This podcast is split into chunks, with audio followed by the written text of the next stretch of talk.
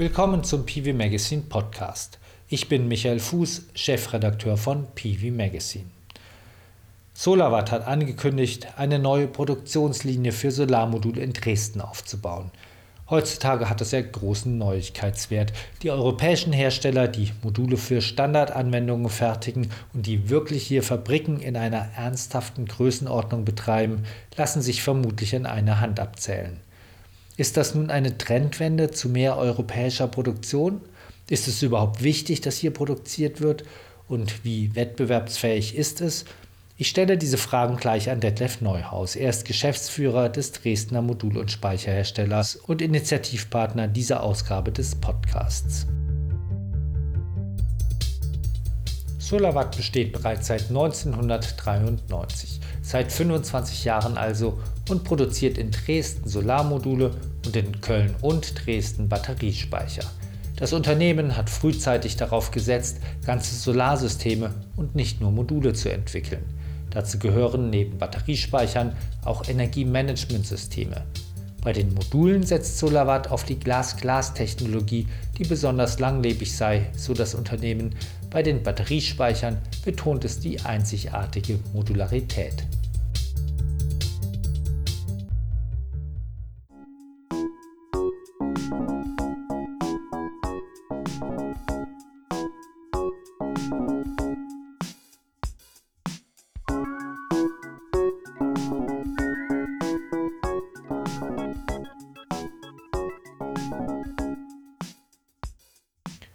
Spreche mit Detlef Neuhaus, Geschäftsführer von Solarwatt, zur Ankündigung, in eine neue Modulfertigungslinie zu investieren, zusätzlich zur bestehenden. Herr Neuhaus, was hat es damit auf sich?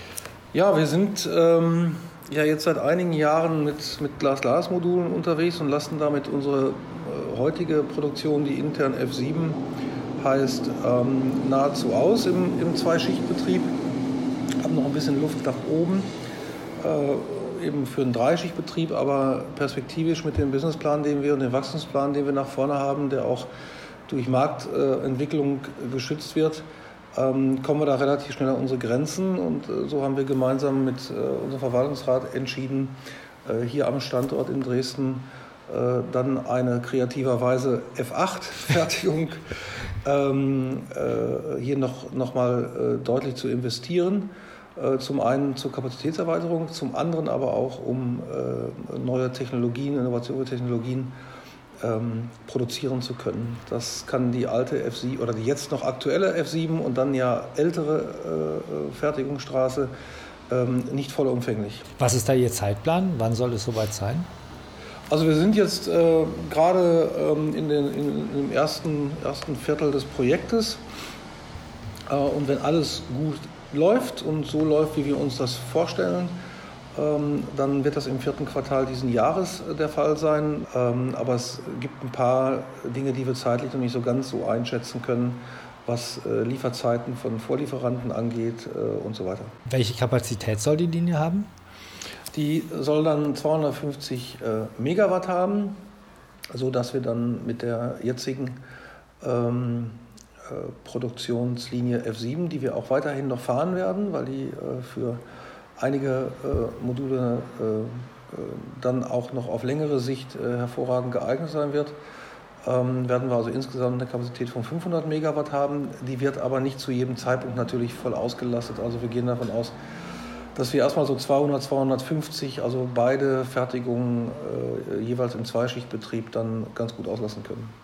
Bevor wir mal zu dem auch wirklich interessanten Punkt gehen, dass es jetzt wieder mehr Modulproduktion in Europa damit dann geben wird ja. und wie da die Kostenstruktur ist, würde ich gerne noch ein bisschen vorher über die Technologie sprechen. Ja. Ähm, da hat sich ja auch viel getan, seit Sie Ihre derzeitige Linie, die F7, gebaut haben. Was wird sich da ändern? Werden Sie da auf neue Technologien gehen, zum Beispiel mehr Busbars oder ich weiß gar nicht, benutzen Sie, machen Sie schon Monoperk? Ähm, werden Sie dahin umstellen? Ja, also das, das haben wir ja schon gemacht. Also wir haben schon äh, in 2019 komplett auf Mono-Perk-Zellen umgestellt. Sie kriegen bei uns schon gar nichts anderes mehr, weil wir ja, äh, wie Sie wissen, uns auf 100% auf dieses Residential-Geschäft und Small Commercial und das auch mit einem systemischen Ansatz konzentriert haben. Sie zahlen den Preis der Größe dafür, das heißt, Sie können dann nicht mehr in dem, in dem Massen-Commodity-Geschäft äh, mit, mit äh, äh, zweistelligen Megawattgrößen wirklich konkurrenzfähig sein, aber Sie haben eben halt das bessere Angebot für eben die beschriebenen Segmente. Und das setzt aber dann auch voraus, dass die Produkte eben halt auf dem Stand äh, ähm, der Technik sind. Das ist eben jetzt Monoperk. Sie kriegen bei uns gar nichts anderes mehr. Ähm, wir haben ja auch vor, äh, vor, naja, ist doch schon jetzt gut zwei Jahre her, ähm, nachinvestiert in die jetzige F7 und haben dort ähm, vier neue Stringer, äh, Rahmung und, und ähnliche Dinge nochmal ähm, fast äh, 8 Millionen hinein investiert.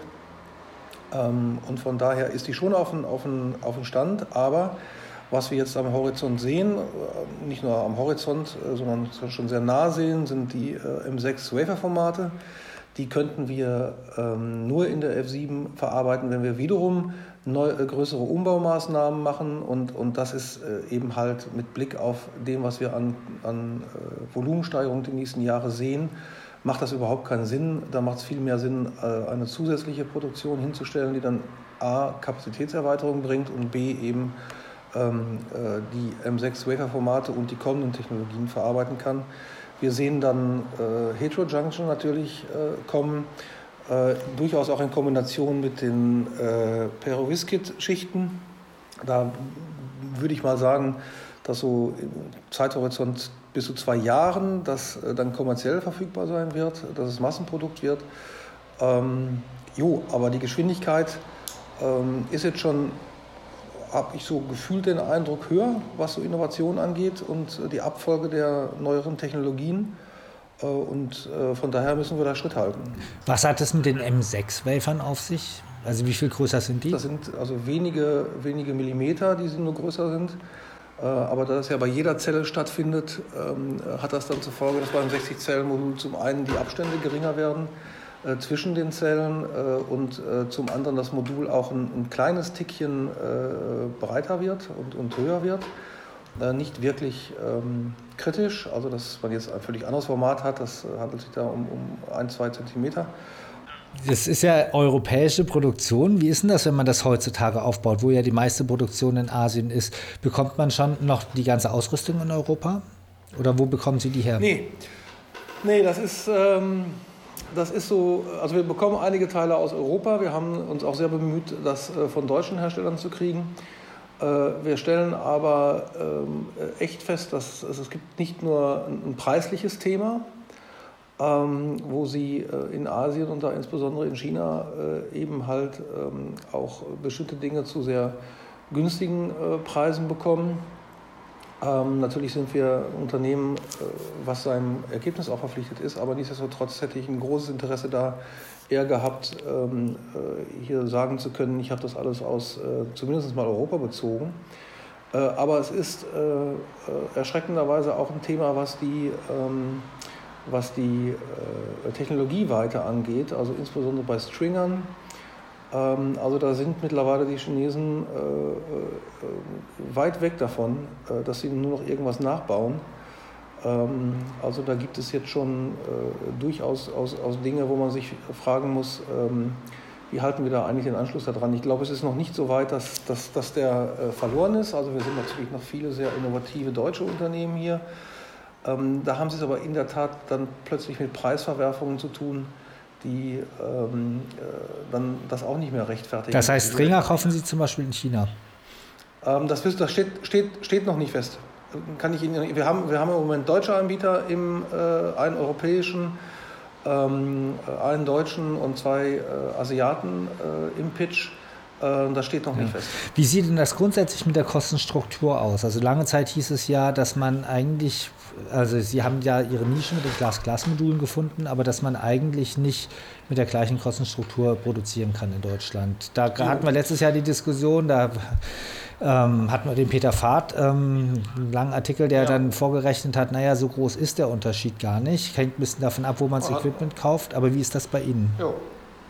Ja, da hat er recht, auch der, der Herr Peter Fahrt. Und äh, ich habe das äh, schon immer gesagt. Äh, ich ähm, habe mich da ein bisschen für belächelt, aber der Satz war schon immer Unfug. Und zwar zu jeder Zeit.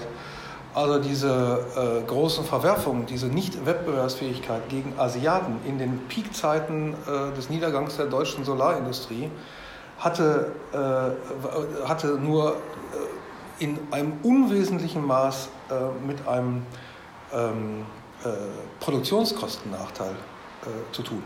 Das war niemals der Fall, sondern der Fall war, dass über viele Jahre äh, in Größenordnung mit einem Masterplan die asiatische Industrie sich Marktanteile gekauft hat. Und zwar in weiten Teilen unabhängig von ihren Produktionskosten.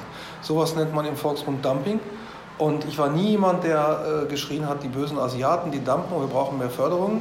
Aber äh, wenn Dumping Dumping ist, dann muss man auch sagen, dass es Dumping ist. Und wenn das keins war, äh, dann weiß ich nicht, wie die Definition für Dumping ist. Wir haben über Jahre gesehen, dass Unternehmen äh, aus, aus, aus Asien in, in zum Teil Triple-Digit-Verlusten im Quartal europäische und insbesondere den deutschen Markt geflutet haben.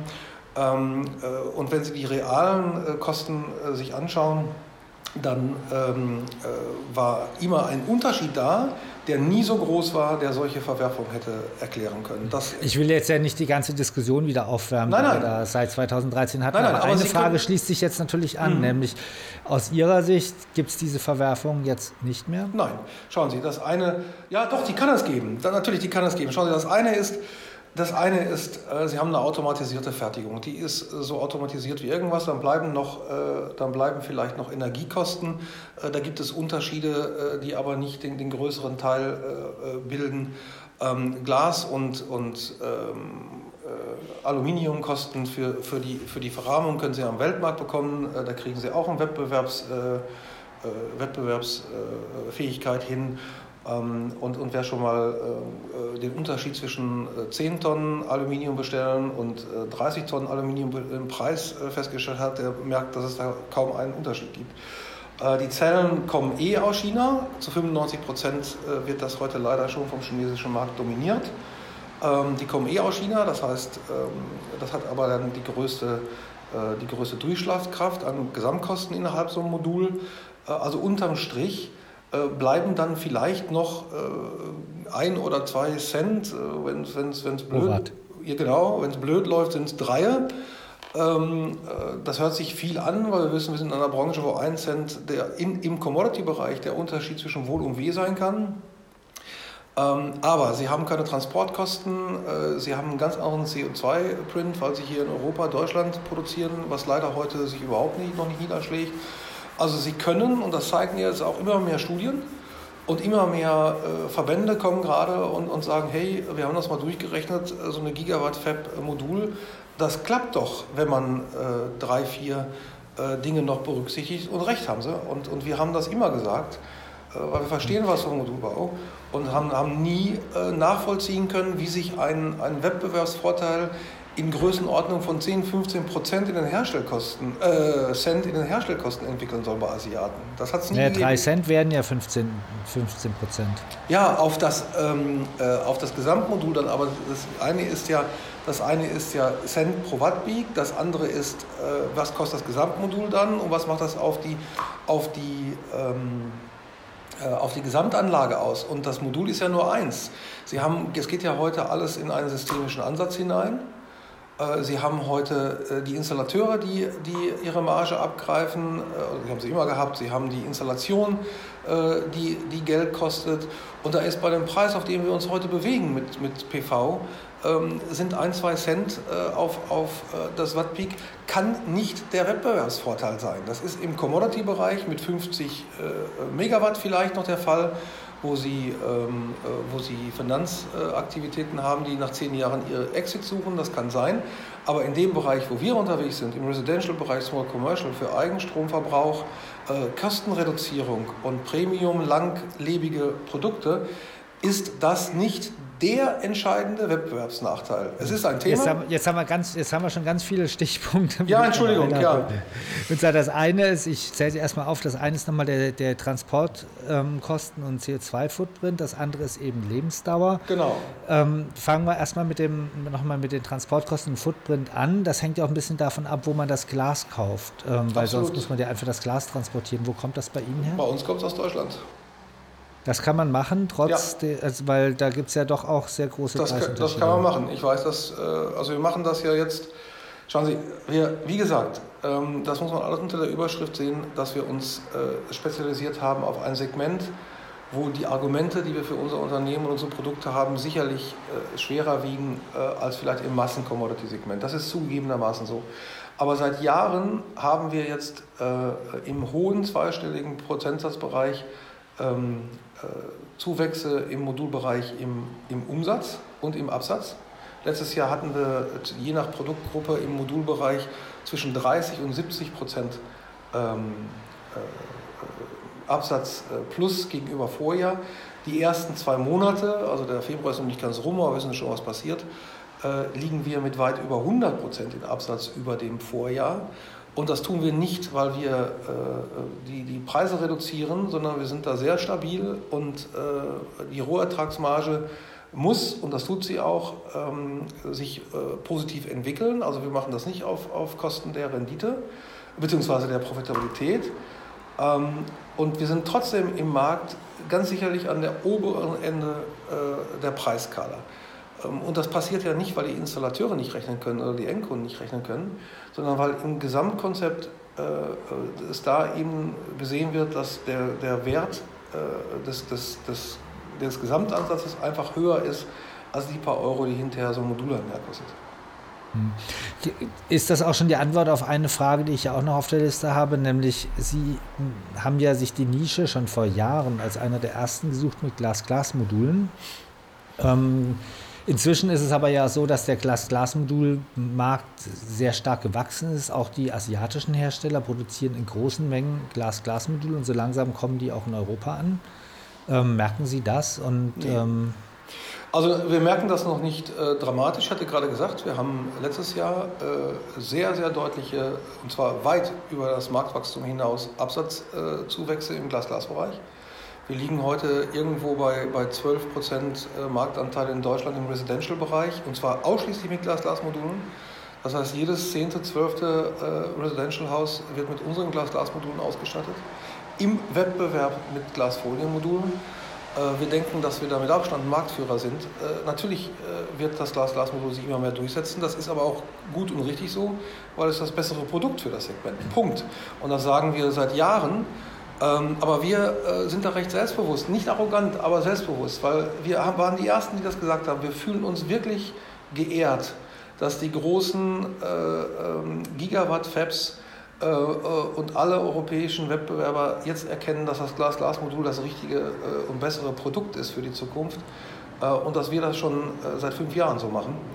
Das Aber das heißt natürlich, dass die anderen jetzt schnell größere Produktionsvolumen ja, haben als Sie. Ja, haben vielleicht auch Kostenvorteile. Nee, da gilt das Gleiche, was ich gerade gesagt habe. da gilt das Gleiche, was ich gerade gesagt habe. Ähm, das, da bin ich sehr selbstbewusst, das werden wir hinkriegen, zumal ähm, es Jetzt, wir reden über Sektorenkopplung. Da wollen wir jetzt nicht schon zu weit in die Zukunft gehen, aber das findet ja jetzt auch schon, der Weg dahin findet ja jetzt schon sehr stark statt.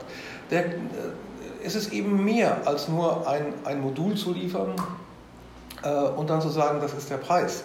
Und, und der eine oder andere kann das billiger. Also man muss ein, ein Gesamtkonzept abliefern. Und dann geht es sehr schnell darum, was ist mit Speicherung, was ist mit Energiemanagement, ähm, wie sind Maintenance, wie ist After Sales, wie ist die Erreichbarkeit in einem, einem, einem äh, Qualitätsfall, äh, welche Zusatzleistungen sind dabei, ähm, welches Unternehmen äh, bietet mir eigentlich diese Leistungen, Leistungen an und was, was können die sonst noch begleiten, die mich noch auf den Weg in Richtung E-Mobilität, in Richtung Brücke zur Wärme, Wärmepumpe und ähnliches.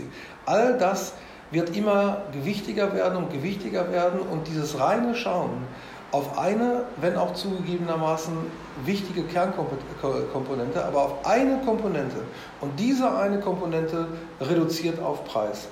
Das wird äh, immer weniger an Gewicht haben, nicht unwichtig sein der Preis, das ist klar, man muss wettbewerbsfähig sein, aber es wird immer weniger an, an Durchschlag haben im Sinne von die einzig und allein entscheidende ähm, äh, äh, Argument, warum man etwas kauft oder nicht kauft.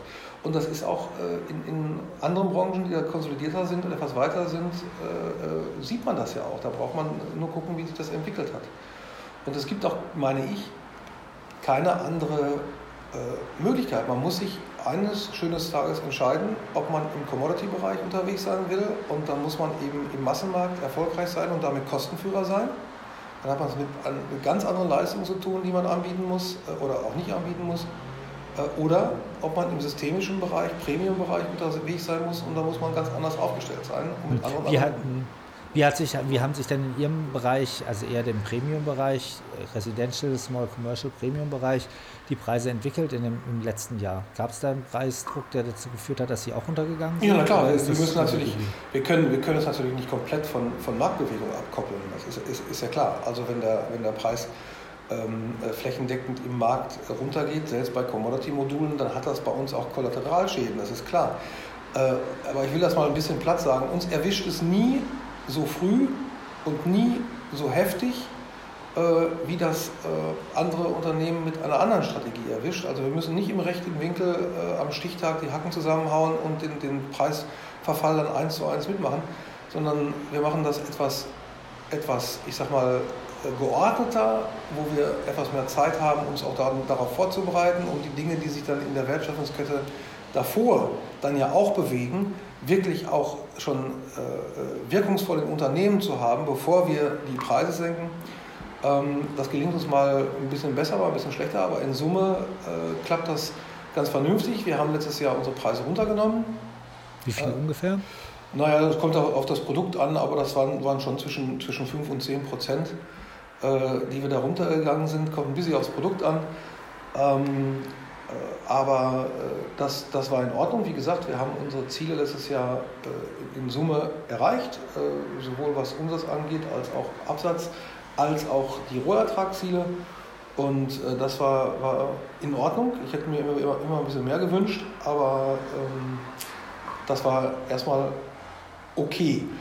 Äh, Sie haben recht, das soll, ich, ich, merke so ein bisschen, dass es die Gefahr hat, dass das so, so ein bisschen überheblich klingt. Also so, so ist das wirklich überhaupt nicht gemeint. Also wir sehen schon, äh, dass natürlich Asiaten oder wer auch immer, der jetzt in Massen ein Segment äh, angreift, wo man uns die letzten Jahre erstaunlicherweise so schön in Ruhe gelassen hat, dass das für uns auch die Wettbewerbssituation ändert. Das ist ja überhaupt keine Frage. Aber das ist keine Überraschung. Äh, die einzige, die einzige Überraschung, die da ist, warum das nicht schon vor drei Jahren passiert ist. Also wir sind darauf vorbereitet, wir rechnen damit, wir haben da äh, Antworten drauf äh, und, und gehen da selbstbewusst ran. Und umgekehrt, gehen, denken Sie auch daran, wieder in Projekte zu gehen? Strategisch heißt die Antwort ganz klar nein. Also wir, das ist Projekte mit Glasfolienmodulen, äh, die wir selbst produzieren, heißt die Antwort ganz klar nein. Sie, Sie wissen, das haben wir ja offen gespielt bei, bei Ihnen, Ihren Kollegen und auch unseren Kunden, dass wir Glasfolienmodule nicht mehr selber produzieren, weil wir nur noch Glas-Glas machen und uns aber einen asiatischen Zulieferer ähm, äh, gesucht haben, der unsere Qualitätsansprüche äh, erfüllt. Äh, und das ist keine Plattitüde, das haben wir wirklich sehr gewissenhaft gemacht und auch ein, zwei technische Features äh, reinbringt, die für uns customized sind, weil unsere Kunden von uns wollen, dass wir sie auch mit Glasfolienmodule beliefern und weil sie einfach keinen zweiten, keine zweite Marke haben wollen. Das ist in der Tat so. Diese Produkte gehen teilweise auch in Projekten, wenn der Installateur Projekte macht. Das sind aber keine 10, 20 Megawatt Projekte, da reden wir dann von Dinge 500 Kilowatt mal Megawatt, äh, vielleicht mal zwei. Ähm, aber dass wir per Definition unsere Strukturen hier ausrichten, äh, Projektgeschäft zu machen, heißt ja einfach nein. Wir glauben aber, dass die Glas-Glas-Module ähm, äh, eines Tages auch preislich so sein werden, dass sie zu ihren zusätzlichen Features für Langlebigkeit etc ähm, dann auch immer mehr für größere Anlagen äh, interessant werden. Also wir haben jetzt gerade äh, eine äh, Anlage in Planung, die sich hoffentlich realisiert. Äh, die hat die Größenordnung von 3 Megawatt mit äh, Glas-Glas-Modulen und sowas machen wir natürlich dann. Ja. Sie hatten da gerade nochmal ein Stichwort geliefert, nämlich ähm, Glas, Glas. Warum Glas, Glas? Ein Argument ist ja immer die längere Lebensdauer oder unter Umständen auch die niedrigere jährliche Degradationsrate. Rate. Ähm, mhm. Wie sieht das, da, da hatten wir aber letztes Jahr einige Diskussionen darüber. Also wir hatten darüber auch ein Roundtable, da gab es dann Statistiken, naja, da ähm, muss man sich mal angucken, ist es wirklich niedriger? Kann man die Degradationsrate überhaupt so genau messen? Wie sehen Sie das? Ja, das ist ja immer so ein bisschen, äh, also immer so ein bisschen die Frage, was will ich denn am Ende des Tages für eine Botschaft rüberbringen? Äh, und dann finde ich dann äh, genau äh, die Art der Messung und Argumentation, die das unterstreichen, was mir da gerade in den Kram passt. Ähm, also, ich kann Ihnen nur sagen, was wir für Erkenntnisse haben. Und da kann dann jeder seine, seine Meinung drüber, sich darüber bilden, ob wir seriös, solide und fachkompetent genug sind, um das sagen zu können. Nach unseren Messungen ähm, ist die Degradation deutlich geringer als bei Glasfoliemodulen. Ich bin kein Prüfingenieur äh, und sehe nur die Ergebnisse und die Zahlen und frage nach, äh, wie sie das gemessen haben und ob das Standards entspricht und äh, ob das nicht irgendwie, ähm, ich sag mal, wohlwollend oder sonst was. Und die Antwort heißt äh, nein, das ist alles im höchsten Maße seriös. Äh, und, äh, an, an, und das, das deckt sich mit meinem gesunden Menschenverstand. Dafür bin ich Ingenieur genug dass wenn ich hinten irgendwo Kunststoff drauf habe, egal äh, wie hochwertig das ist, dass die Eindiffusion von, von, äh, von Sauerstoff und, und Feuchtigkeit eine andere ist, als wenn ich da Glas hinten drauf habe. Ja? Also mein gesunder Menschenverstand deckt sich mit den glaubwürdig nachgewiesenen Messergebnissen meiner Messingenieure. Äh, bevor ich Sie gleich frage, was dann rauskommt, ich meine, eins der Argumente ist ja immer, dass eben die EVA-Folie, wenn eben Feuchtigkeit reingeht, da werden Säuren freigesetzt und bei, ja. bei, Glas bleiben die halt drin und bei Backsheets können die leichter wieder raus. Ja, also wie gesagt, also auf die Diskussion würde ich mich jetzt gar nicht einlassen wollen, äh, weil, weil, ich, äh, weil ich da ganz sicher bin, dass es da Menschen gibt, die, äh, die äh, äh, elektrochemisch viel mehr Kompetenzen haben als ich und das besser beurteilen können. Will ich mich gar nicht darauf einlassen. Äh, ich, ich kann nur sagen, dass alle äh, Menschen, mit denen wir sprechen, sowohl interne als auch externe, zu diesen Ergebnissen kommen. Mhm. Das Zweite ist, äh, dass wir das ja auch dokumentieren über unsere Garantiezeit. Wir geben 30 Jahre Garantie, sowohl Leistungs- als auch Produktgarantie.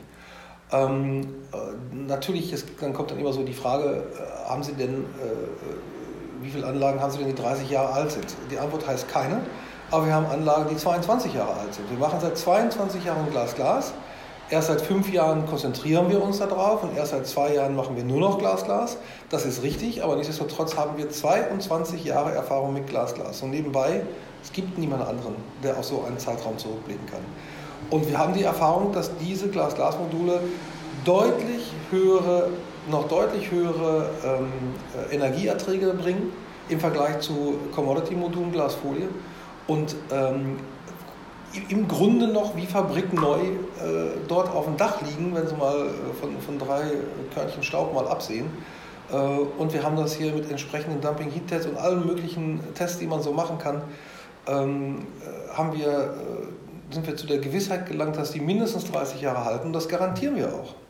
Glas, Glas, Glas, Glas war ja auch lange Zeit die einzige Technologie, mit der man bei Facial Module, also bifaziale Module bauen kann. Genau. Ähm, ein anderes großes Thema im Moment, planen Sie auch bifaziale, bifaziale Module ja. zu produzieren? Das heißt, die wird es dann auch ab Q4 oder Q1 nächstes Jahr geben? Schauen wir mal. Also, also was wir jetzt, ja, wir haben eine Reihe von, von äh, Innovationsprojekten äh, auf der Spur.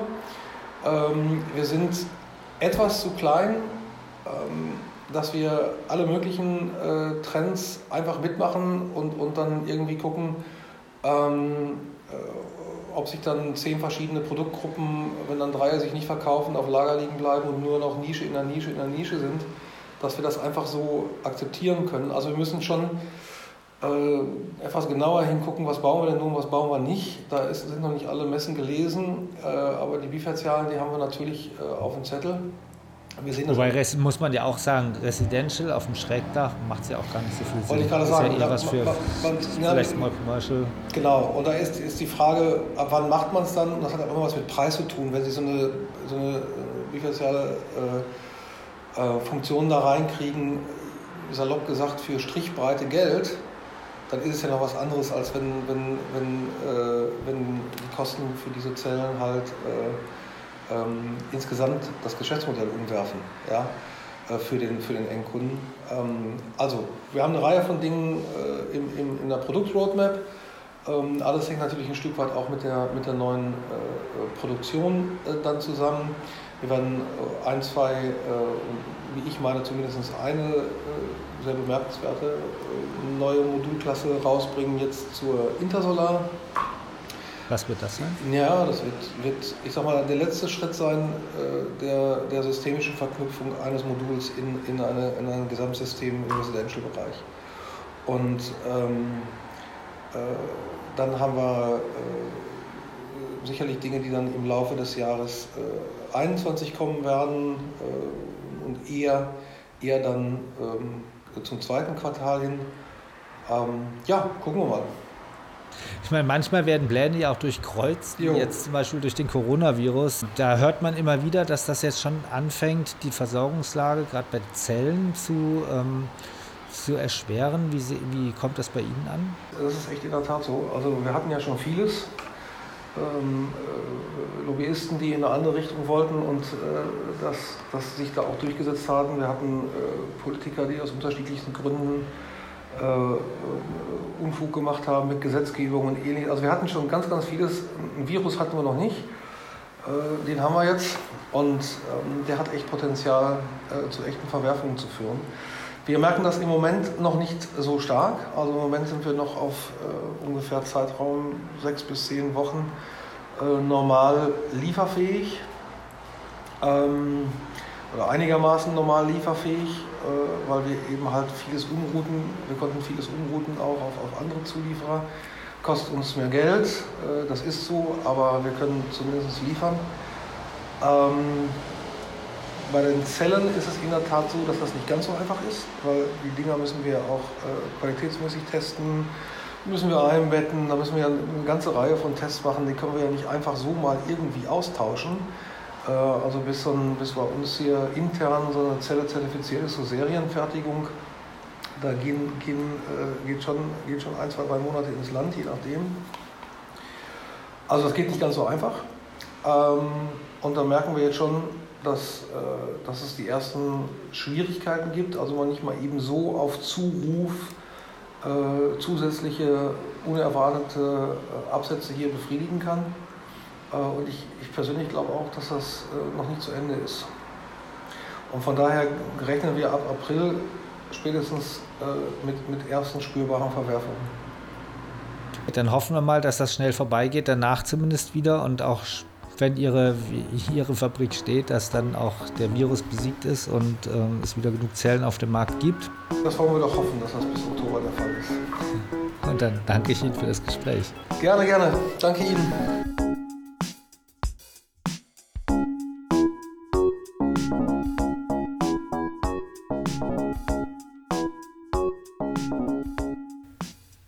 Das war unsere Sendung mit Detlef Neuhaus, Geschäftsführer des Modul- und Speicherherstellers SolarWatt.